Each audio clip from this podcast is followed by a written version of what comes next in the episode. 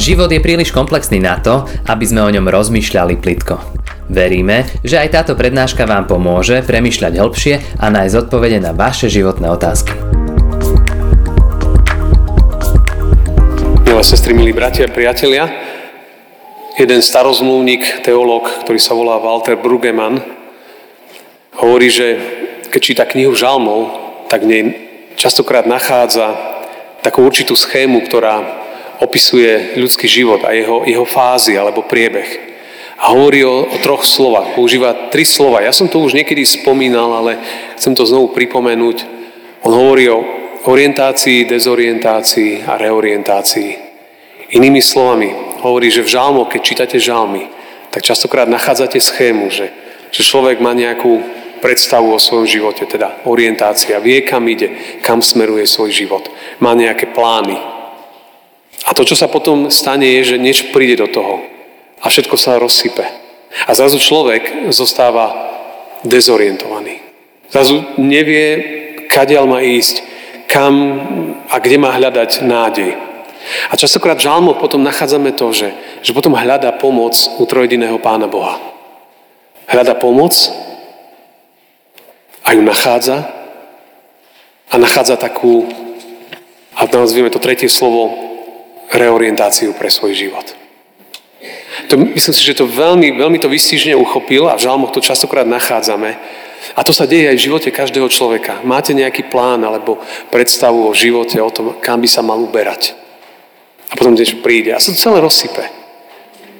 A zrazu človek zostáva byť dezorientovaný. Môže to prísť choroba, môže to prísť sklamanie, môže to stráta práce, môže to byť rozvod, môže to byť čokoľvek čo zrazu úplne ten život rozhodí. Ale potom človek má viacero možností, čo vtedy urobí. Ale keď to dobre uchopí, tak nakoniec z toho môže povstať iný. A môže nájsť ako keby takú reorientáciu, ako keby takú novú cestu pre svoj život. A asi každý by o tom vedel hovoriť, že v nejakej fáze, vo väčšej alebo v menšej, to vo svojom živote zažil. Podobne ako Eliáš. Dnes sme teda v tretej časti, v záverečnej časti jeho príbehu. Na začiatku tiež zažíval veľmi, veľmi silné, vzácne obdobie.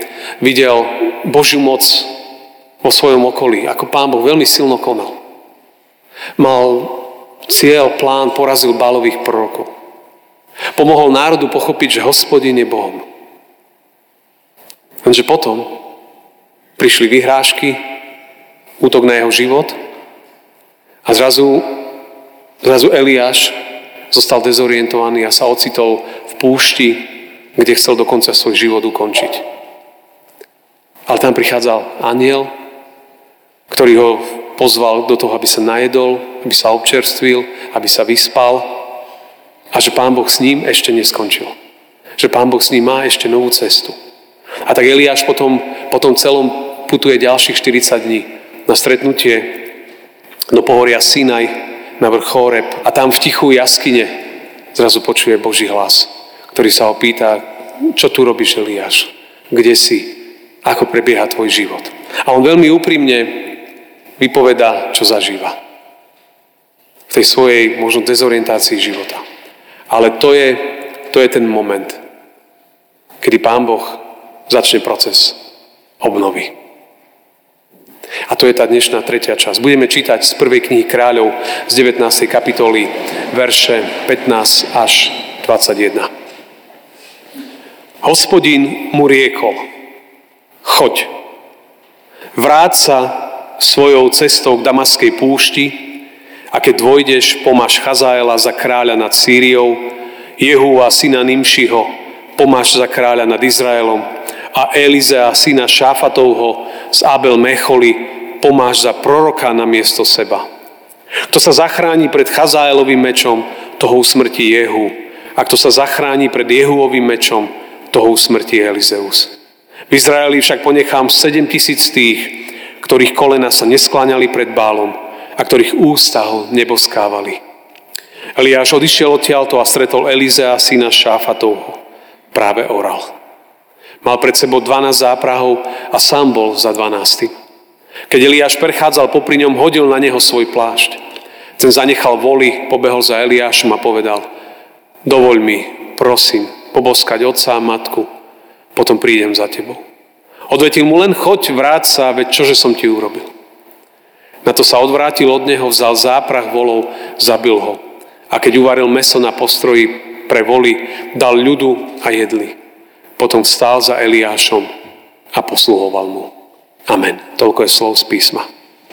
Tak je veľmi zaujímavé vojsť do tejto biblickej pasáže, a ja som predtým vám prerozprával trošku to, čo bolo predtým, aby tí, ktorí ste to nepočuli, aby ste vedeli teda, kam prichádzame. Čiže vstupujeme do časti, kedy Eliáš vylial pred Pánom Bohom svoje srdce a nezaznelo nič. Nejaké utišenie, povzbudenie, posilnenie alebo poľutovanie je to zvláštne.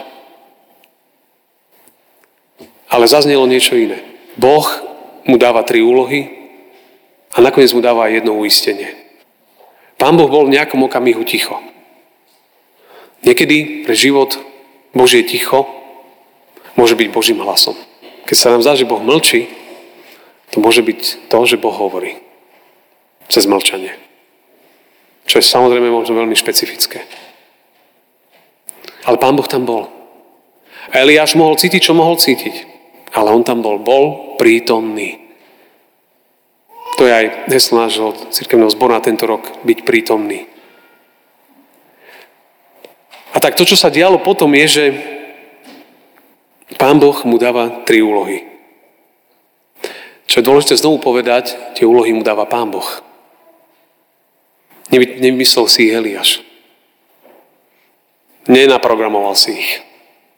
Nepovedal si, že toto by bolo možno, že dobre robiť. Dostal ich od Pána Boha. Boh mu dával, čo si od neho praje. Aby urobil v ďalšej etape svojho života.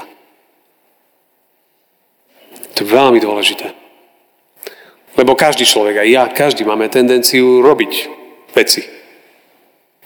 Ale čakať na Pána Boha, na tie naozaj jeho pozvania do niektorých vecí je veľká výzva.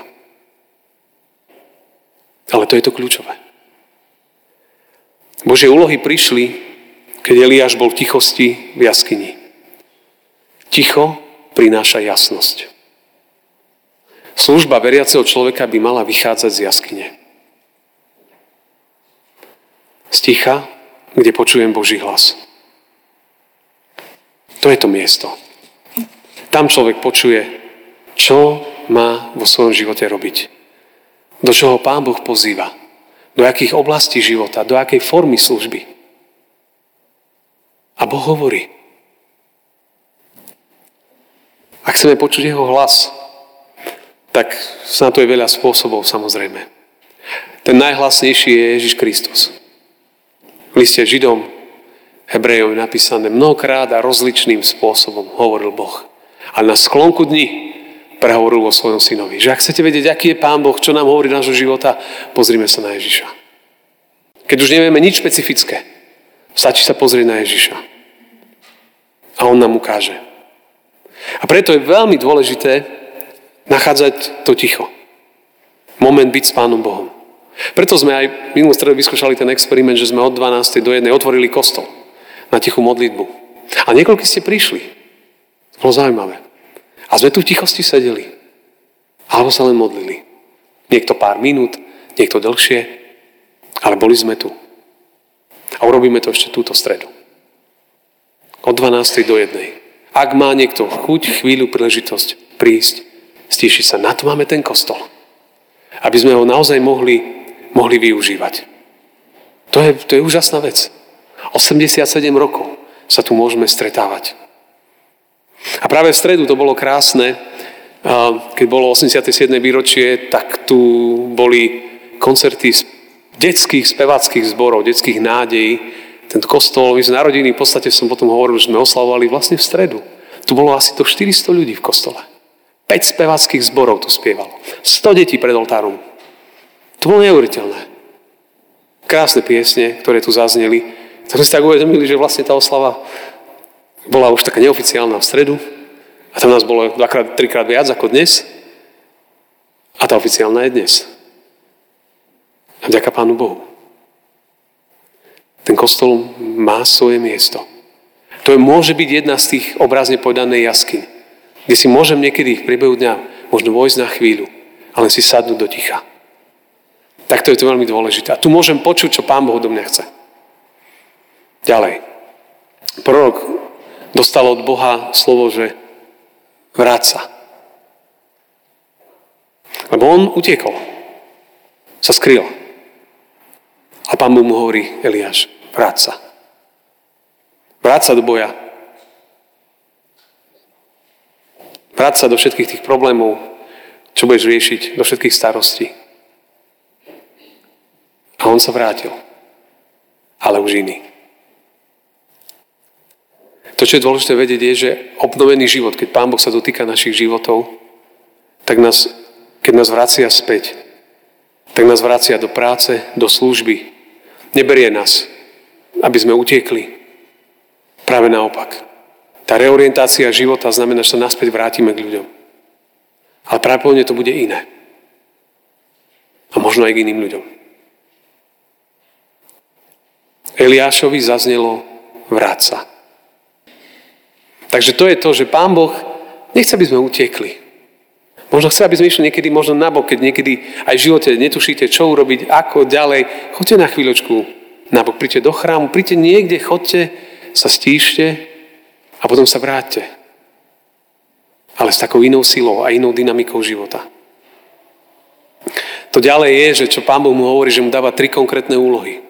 Má pomazať troch konkrétnych ľudí. Do určitých povolaní, do určitých služieb. Lebo aj keď vtedy Achaba a Jezábel ešte vládli, ale to, že boli pomazaní už ďalší ľudia, to už bolo znamenie, že oni síce ešte vládnu, ale to už bol koniec. Už bolo dávno rozhodnuté v nebi, že ich príbeh ukončí sa. To, čo je vzácne na tom, je, že naozaj, že súčasťou obnoveného života je práca a služba. Nie je únik, ale práca a služba. Tak to je. Pán Boh ľudí volá k sebe. Preto on mal pomazať Chazaela za kráľa nad Sýriou, Jehu a za kráľa nad Izraelom a Elizea ako proroka na miesto seba neskôr. A zároveň je tam ďalšie, a to je to povzbudenie, kedy mu hovorí, že, že pán Boh Eliášovi, že počúvaj Eliáš, ty nie si sám. To je ďalších 7 tisíc. Ty si si len myslel, že si sám. To je ďalších 7 tisíc, ktorí sa nesklonili pred Bálom, ktorí ho neboskávali, Ty si si len myslel, tvoj zrak bol zakalený tou tvojou situáciou. Ale keď Pán Boh rozjasní zrak, zrazu veci vidíme z úplne inej perspektívy. A to nám dá úplne inú silu konať. To, čo je zaujímavé, že, že Eliáš dostal Elizea, nového sluhu, ktorý, ktorý mal byť s ním. Keď si spomínate v tej prvej časti, tam zanechal sluhu, ktorý bol bez mena.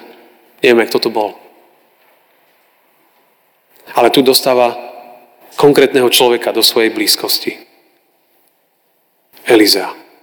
S kým má vzdielať veľmi hlboko svoj život. Vidíme učeníctvo v praxi. Ako on sa mal starať o tohto učeníka.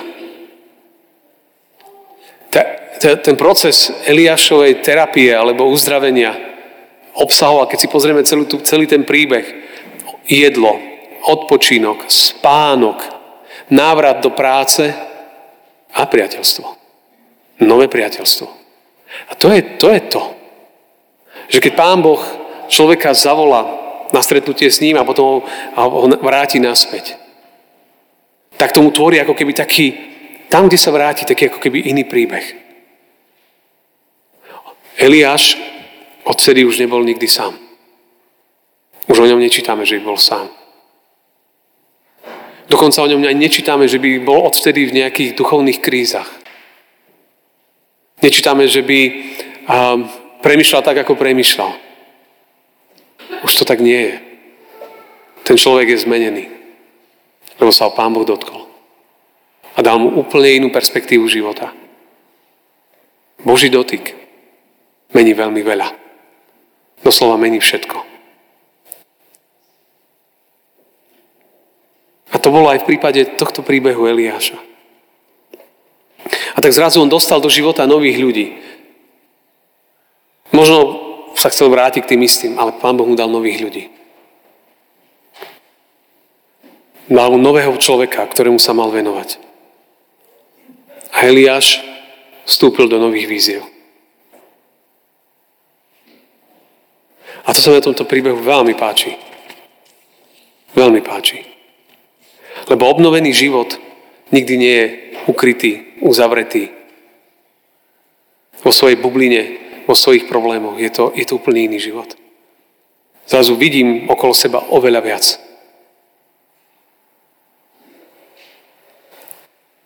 Eliáš zdá sa, že odchádza z tohto miesta doslova uzdravený. Mentálne, duševne, duchovne. Tento týždeň, útorok bol dokonca Svetový deň mentálneho zdravia. Henry Cloud, americký kresťanský psychológ, hovoril, hovoril o piatich charakteristikách šťastných ľudí. Alebo čo robia ľudia, ktorí, ktorí môžeme definovať ako šťastných. Čo môžeme nájsť v ich živote? Ja v tých pracovných materiáloch, ktoré som dal, tam, tam sú tie možnosti a to dá tam dopísať. Ale on hovorí, že čím sú charakteristicky títo ľudia? To prvé je, že, že budujú hlboké vzťahy a spoločenstvo. Že majú hlboké vzťahy vo svojej rodine, vo svojej komunite.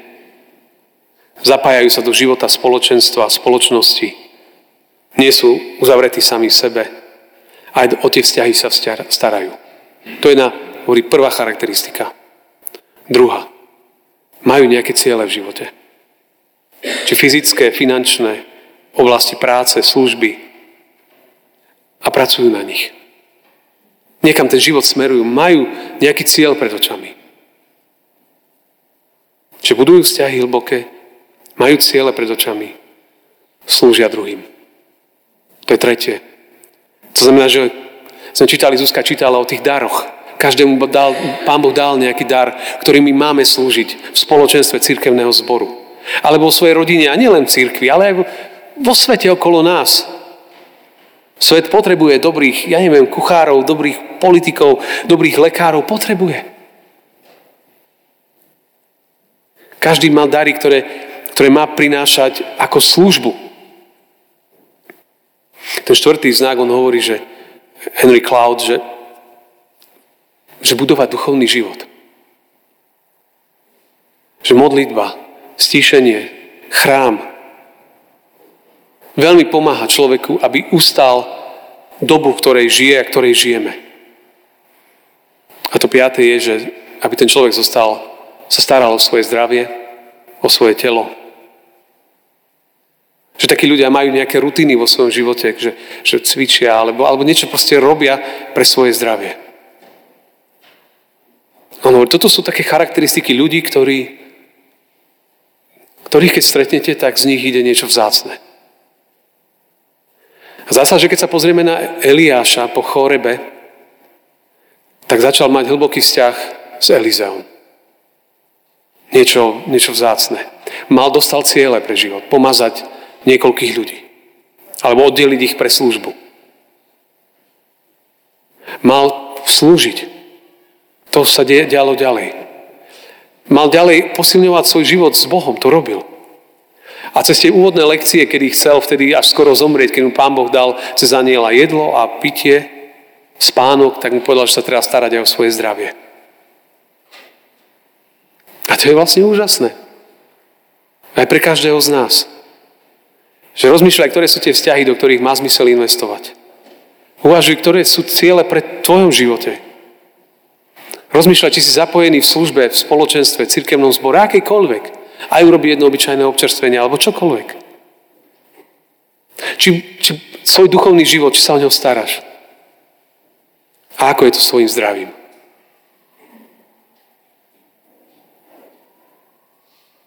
To je veľmi, veľmi jednoduché. A zároveň samozrejme veľmi a niekedy aj náročné. Ale to, čo je krásne na tomto príbehu o Eliášovi, je, že, že v tej prvej časti sme ho stretli utrápeného, strádajúceho, bez cieľa, v strachu. Na konci stretávame muža, ktorý ide a urobí oveľa odvážnejšie veci ešte. A ten moment Predchádzalo tomu to, že sa najedol, vyspal, chvíľu putoval, ale že ho pán Boh stretol. To bol kľúčový moment, ktorý mu úplne otočil život. A potom sa venoval Elizeovi. Oni mali fantastický vzťah. Vždy, keď niekto starší investuje do niekoho mladšieho, je to, to je úžasné. Máme teraz takú skupinku s chalanmi, je to úplne vzácna vec. S kými mladšími. A považujem to za veľmi dôležité. Venovať sa mladším. Elizeus, Eliáš. A tak, bratia a sestry, možno aj v kontexte toho všetkého, celého tohto príbehu, tohto miesta, že, že sme tu na, v tomto chráme, ktorý mimochodom postavili za rok a mesiac, postavte dneska kostol za rok a mesiac, také nadšenie tu muselo byť. A to mi tak hovorí, že, že keď niečo nám leží na srdci, vás nezastaví nič. Keď Pán Boh dá niečo do srdca človeku, tak ho úplne toho, toho poniesie ďalej. No, ale žijeme v realite, ktorá je častokrát oveľa temnejšia. A preto platí ešte iné. A to chcem v závere tak nejak spomenúť. Pán Ježiš a jeho slova, ktoré opakujem v každej z tých troch sérií nakoniec, on hovorí, že poďte ku mne všetci. Ktorí sa namáte, ktorí sa cítite ako Eliášovia. Alebo akokoľvek, náročne. On hovorí, vaše bremeno zložte ku mne. On hovorí, poďte ku mne všetci, ktorí sa namáte, ste preťažení, ja vám dám odpočinutie. A to, čo na vás ja naložím, je lahodné a je ľahké. Je to moje, je to Božie. Pozri sa na tie všetky svoje bremená, ktoré nesieš a, a rozmýšľajme nad nimi, že od koho sú. Ja som si ich vyrobil, niekto mi ich na mňa hodil. Mám ich nosiť? Nemám. Rozmýšľajme nad tým. A on berie z nás bremena a, a berie jedno kľúčové bremeno, ktoré preto svet mnohokrát vyzerá, ako vyzerá. A to je bremeno hriechu, ktoré nás tak zatlačilo, že, že veľa bolestí je v nás aj okolo nás. To sa s nami nesie od Adama a Evy. A pokiaľ to neobmie Kristova krv z Golgoty, nepohneme sa. A môžeme mať všelijaký self-management a trošku nejaký improvement alebo také nejaké zlepšenie svojho života. Ak je to z nás, chvíľu to bude dobré, potom to padne celé. To musí byť úplne z inej hĺbky. A to je z jeho hĺbky. Pán Ježiš prišiel, aby z nás sňal všetky naše bremena. Jeho krv, ktorá bola vyliata na Golgote, očistuje. On zomrel a to všetko zobral a vstal. Porazil moc hriechu, diabla a smrti. A to znamená pre nás, že ja môže, každý z nás môže povstať. Každý môže zažiť skriesenie. Nielen na konci, ale aj tu dnes. V nejakej oblasti života. V niečom. Môže nájsť nový život. A počúvajte, kde by ste toto všetko mohli počuť? Ak nie v kostole. Preto ho máme. Preto sme tu. To za dverami nedostanete. Tu Pán Boh mení životy. A kreslí úplne novú víziu pre každého z nás. Amen. Oče nebeský, tak myslíme teraz na všetkých, ktorí možno práve aj v týchto časoch hlboko trpia v rôznych oblastiach. Prinášame ti všetkých týchto našich blízkych. A prinášame ti aj nás. Prosíme ťa o to, aby si sa aj ty dotkol našich životov. Aby si utíšil všetky búrky. Aby si obnovil naše životy. A ďakujeme, že to robíš. Ďakujeme ti, Pane Ježišu, že jedine skrze teba je obnovený život. Nijak inak. Ďakujeme Ti, že môžeme prichádzať pre Teba so všetkým, čo máme. A môžeme to zložiť a môžeme odísť s novou nádejou pre svoj život. Amen. Ďakujeme, že ste si túto prednášku vypočuli do konca. Modlíme sa, aby ste boli inšpirovaní a povzbudení. Ak máte nejaké otázky, napíšte nám správu na Facebooku, Instagrame alebo hoci aj e-mail. Projekt Chcem viac už viac ako 10 rokov podporujú ľudia z celého Slovenska. Pridajte sa k ním. Aj vďaka vašim darom a modlitbám môžeme prinášať každý týždeň dobrú správu, povzbudenie a inšpiráciu tisíckam ľudí nielen na Slovensku. Ďakujeme.